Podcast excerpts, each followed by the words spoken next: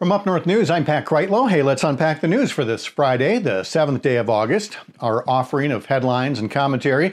We'll start with the latest numbers on the coronavirus pandemic here in Wisconsin. Nearly a thousand new cases today, again, 989 to be specific.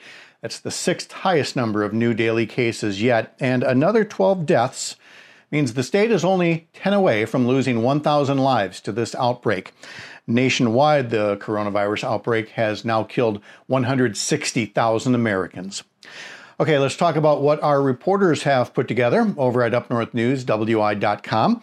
We check in with a few communities around Wisconsin that are considering, uh, they're either considering adopting or are adopting mask requirements just in case legislative Republicans carry out their threat to try to have the state's requirement overturned in the midst of a pandemic. So, lacking any proactive, pro safety leadership from the vacationing legislative leaders, local leaders are scurrying to fill the gap. We have a report on the drama surrounding Thursday's removal of Milwaukee's police chief after his controversial handling of recent protests and past police involved killings and other activities.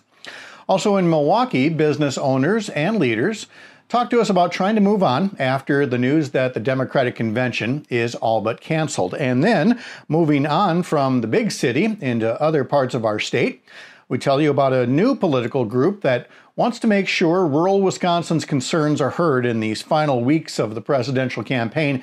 And this group says President Trump's record on farming and trade and other parts of the rural economy do not merit a second term. And we have another in our occasional road trip features. This time, we take you along the Great River Road in southwest Wisconsin. You can see the mighty Mississippi and take in some of the places to eat, shop, and wander that we have for you all over at UpNorthNewsWI.com. Have a great weekend, be careful, and stay safe. I'm Pat Kreitlow.